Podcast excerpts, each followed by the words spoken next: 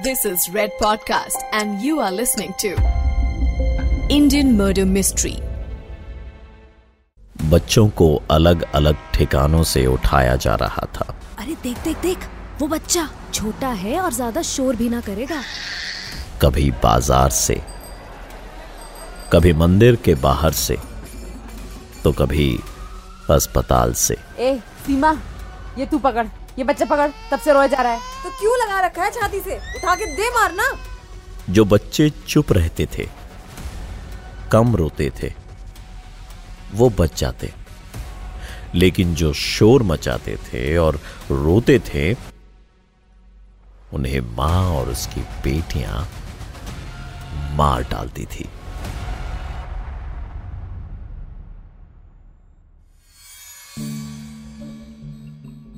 Indian murder mystery में मैं हूँ प्रवीण आपके साथ। आप सुन रहे हैं किलर सिस्टर्स का केस ये केस कमज़ोर दिल वालों के लिए बिल्कुल नहीं है। अब तक आप सुन चुके हैं। किस तरह से एक मंझी हुई चोर अंजना गवित ने अपनी दोनों बेटियों को चोरी और जेब काटने के धंधे में धकेल दिया।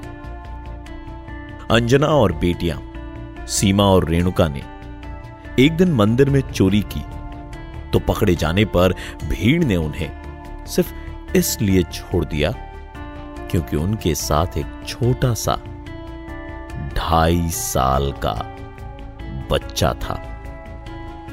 जिस ढाई साल के बच्चे को ज़मीन पर पटका गया और दर्द के मारे वो रोए जा रहा था। बच्चे को शांत करने के लिए रेणुका और सीमा ने बच्चे का सर बार बार एक बिजली के खंभे पर मारा और फिर बच्चे की लाश को नहर में फेंक दिया। इसके बाद छोटे बच्चे को किडनैप करके अपने साथ लेकर चलने का फॉर्मूला इन माँ और बेटियों ने अपने धंधे का उसूल बना लिया।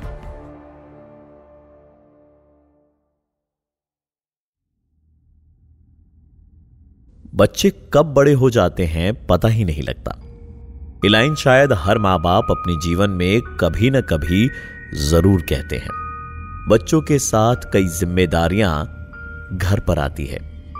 कई बार सोचकर डर लगता है कि क्या हम बच्चे की ज़िम्मेदारी संभाल पाएँगे?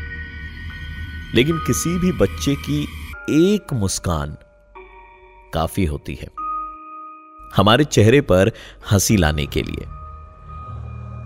ट्रैफ़िक सिग्नल पर आपकी नज़र साथ वाली गाड़ी पर जाती है, जिसमें एक बच्चा अपनी छोटी छोटी आँखों से आपको देख रहा होता है। और आप टेढ़ी मेढ़ी सी शक्लें बनाने लगते हैं। उसे सिर्फ़ हंसाने के लिए। सच में, बच्चों की हँसी के लिए हम क्या कुछ नहीं करते। इंसान सबसे ज़्यादा मेहनत या तो भगवान को खुश करने के लिए लगाता है या फिर बच्चों को। शायद इसलिए भी बच्चों को भगवान का रूप कहा जाता है। लेकिन इस दुनिया में अगर भगवान है तो शैतान भी है।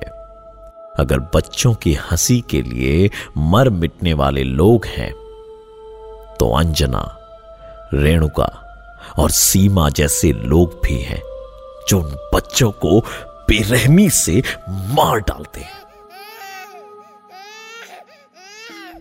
Without any regrets they kill the kids just because the kids were crying.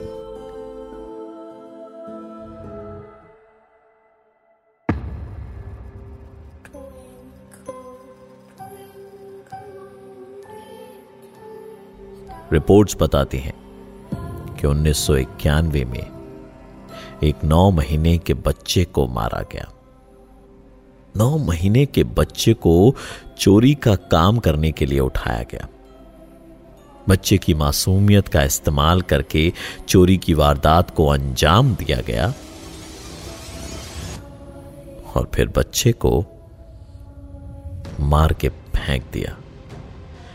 इस बार बच्चे का मुँह पानी में डालकर उसके हाथ पैर पकड़ लिए। धीरे धीरे पानी में ऊपर की तरफ़ आते बुलबुले बंद हो गए। एक और केस सामने आता है। एक छोटी सी बच्ची थी। भावना। उम्र सिर्फ़ दस महीने। चोरी की वारदात को अंजाम दिया और घर लौटते वक्त वो छोटी सी बच्ची रो रही थी। अपनी माँ को याद करके या भूख से। या पता नहीं क्यों।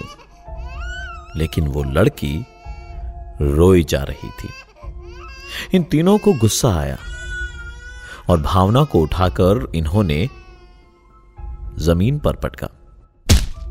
पैरों से पकड़कर सर ज़मीन पर मारा।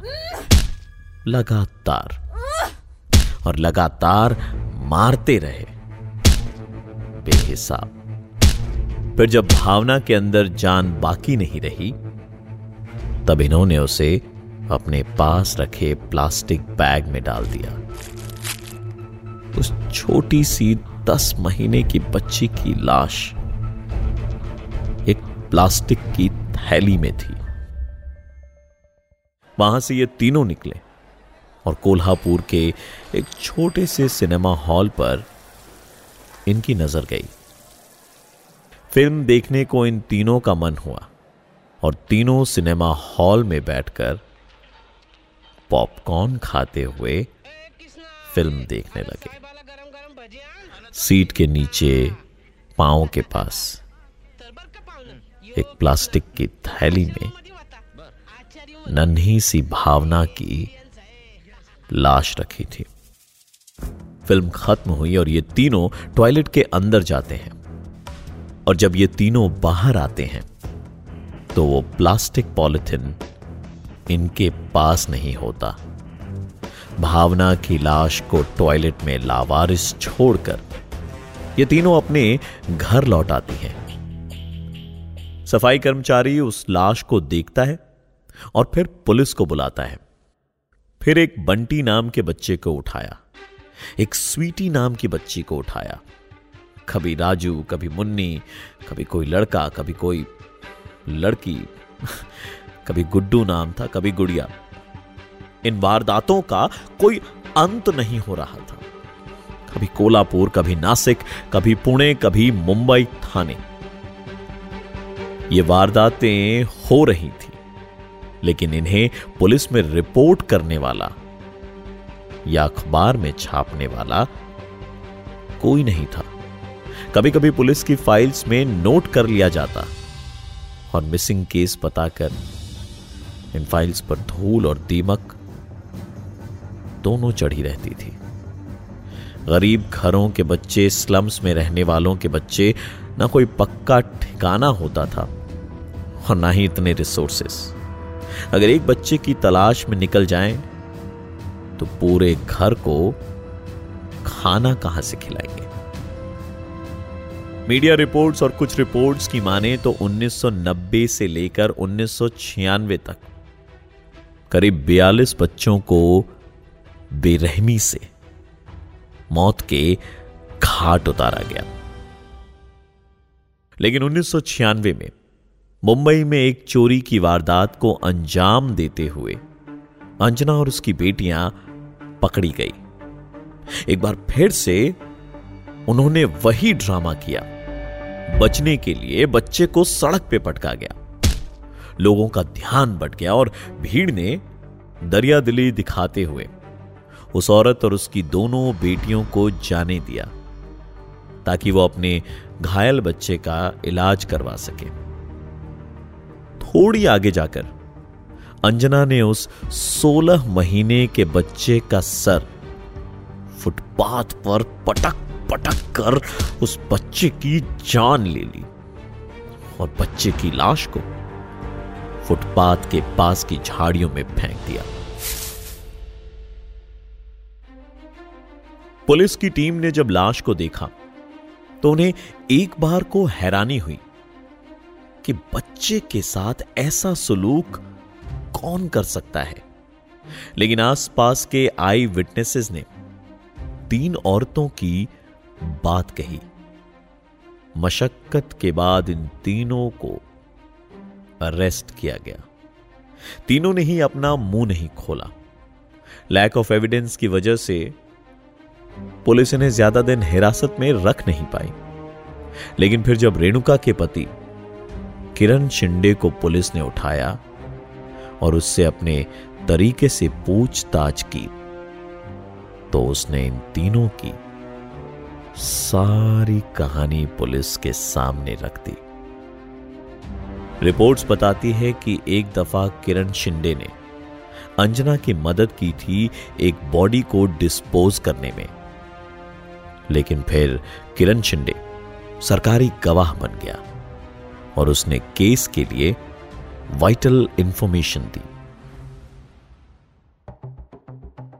पुलिस ने 42 केसेस में इन्हें सस्पेक्ट माना। और करीब 13 से 17 केसेस फ़ाइल किए। कोर्ट में यह केस आया और कई सबूत और चश्मदीद गवाह पेश किए गए। फिर जब फैसला आया तो कोर्ट ने इन तीनों को 17 किडनैपिंग और 13 मर्डर्स के केस में मुकदमा चलाया। इन्वेस्टिगेशन के दौरान एक और सच सामने आया। सीमा गवित ने अंजना गवित की तीसरी शादी से हुई बेटी। क्रांति गवित को किडनैप करके उसका खून किया था। यानी ये लोग सिर्फ़ अपनी माँ की वजह से ही नहीं, आपसी दुश्मनी में भी खून कर रही थी। बदले की भावना दिल में और सर पर खून का सवार हो जाना क्रिमिनल वर्ल्ड की दो सबसे बड़ी निशानियाँ हैं। 2001 में जून का महीना था और तारीख उनतीस। अंजना गवित, सीमा गवित और रेणुका गवित को सेशन कोर्ट ने डेथ पेनल्टी की सजा सुनाई। बॉम्बे हाई कोर्ट में इस फैसले को चैलेंज किया गया। लेकिन पाँच साल बाद 21 अगस्त 2006 को डेथ पेनल्टी के वर्डिक्ट को रिटेन किया गया। उसके बाद सुप्रीम कोर्ट ने भी इस वर्डिक्ट को मेंटेन किया और 2014 में की गई। प्रेसिडेंट मर्सी पेटिशन को भी रिजेक्शन मिला। लेकिन इस केस में ट्विस्ट्स और टर्न्स की कोई कमी नहीं थी। उन्नीस सौ छियानवे में अरेस्ट होने के बाद उन्नीस में अंजना गवित की मौत हो गई थी। जेल में उसे एक बीमारी ने जकड़ लिया था।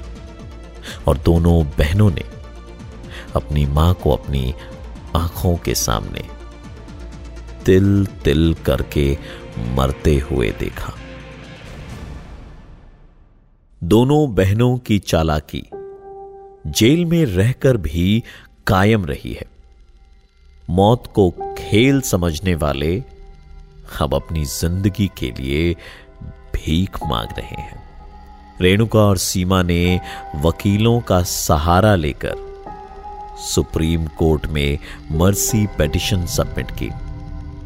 पेटिशन में कहा गया कि वो सात आठ साल से फांसी के फंदे के डर के साय में जी रही हैं। Fear of death is worse than death मौत का डर मौत से ज़्यादा डरावना होता है। न्यूज़ रिपोर्ट्स कहती हैं कि स्टेट गवर्नमेंट के इंटरनल डीले के कारण रेणुका और सीमा की डेथ पेनल्टी को इन्वोक करने की नौबत आई। फाइनल जजमेंट की कॉपी से कुछ लाइंस मैं आपके लिए पढ़कर सुनाता हूँ।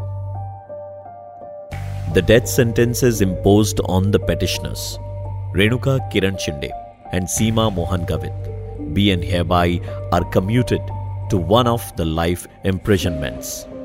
The warrant to execute the death sentence of the petitioners which was not given effect during the pendency and hearing of this petition, is cancelled and set aside. उन्नीस सौ छियानवे में senior police officer Mandleshwar Madhrao Kale की investigation ने जाने ही कितने बच्चों की जान बचा ली पुलिस टीम को हम सल्यूट करते हैं। इतने खतरनाक क्रिमिनल्स को पकड़ने और सलाखों के पीछे डालने के लिए। हम उम्मीद करते हैं, जिन बच्चों को बिना सोचे समझे ये लोग मारते रहे, उन बच्चों के चेहरे शायद जेल में इन्हें रातों को डराते रहे। जितने भी दिन का जीवन बचा है, उसमें इन्हें अपने किए की सजा हर रोज मिलती रहे।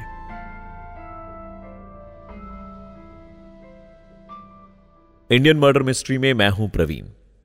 मैं और मेरी टीम अक्सर कोशिश करती है कि आप तक ऐसे केसेस लाएँ, जो आपको डराए नहीं, बल्कि सिखाए। अंजना, रेणुका और सीमा जैसे कई क्रिमिनल्स इस दुनिया में मौजूद हैं। लेकिन मंडलेश्वर, माधव राव काले जैसे ऑफिसर्स भी मौजूद हैं। अपना फीडबैक हमसे शेयर कीजिए। At the rate red FM M podcast के नाम से हमारा इंस्टाग्राम हैंडल है। या फिर मेल करें on podcast at the rate red FM dot in इन मुझ तक यानी आरजे प्रवीण तक अपने संदेश, अपने मैसेजेस शेयर करने के लिए इंस्टाग्राम पर आप कांटेक्ट कर सकते हैं। At the rate R J P R A V double N यानी आरजे प्रवीण। मिलता हूँ आपसे अगले एपिसोड में। जय हिंद।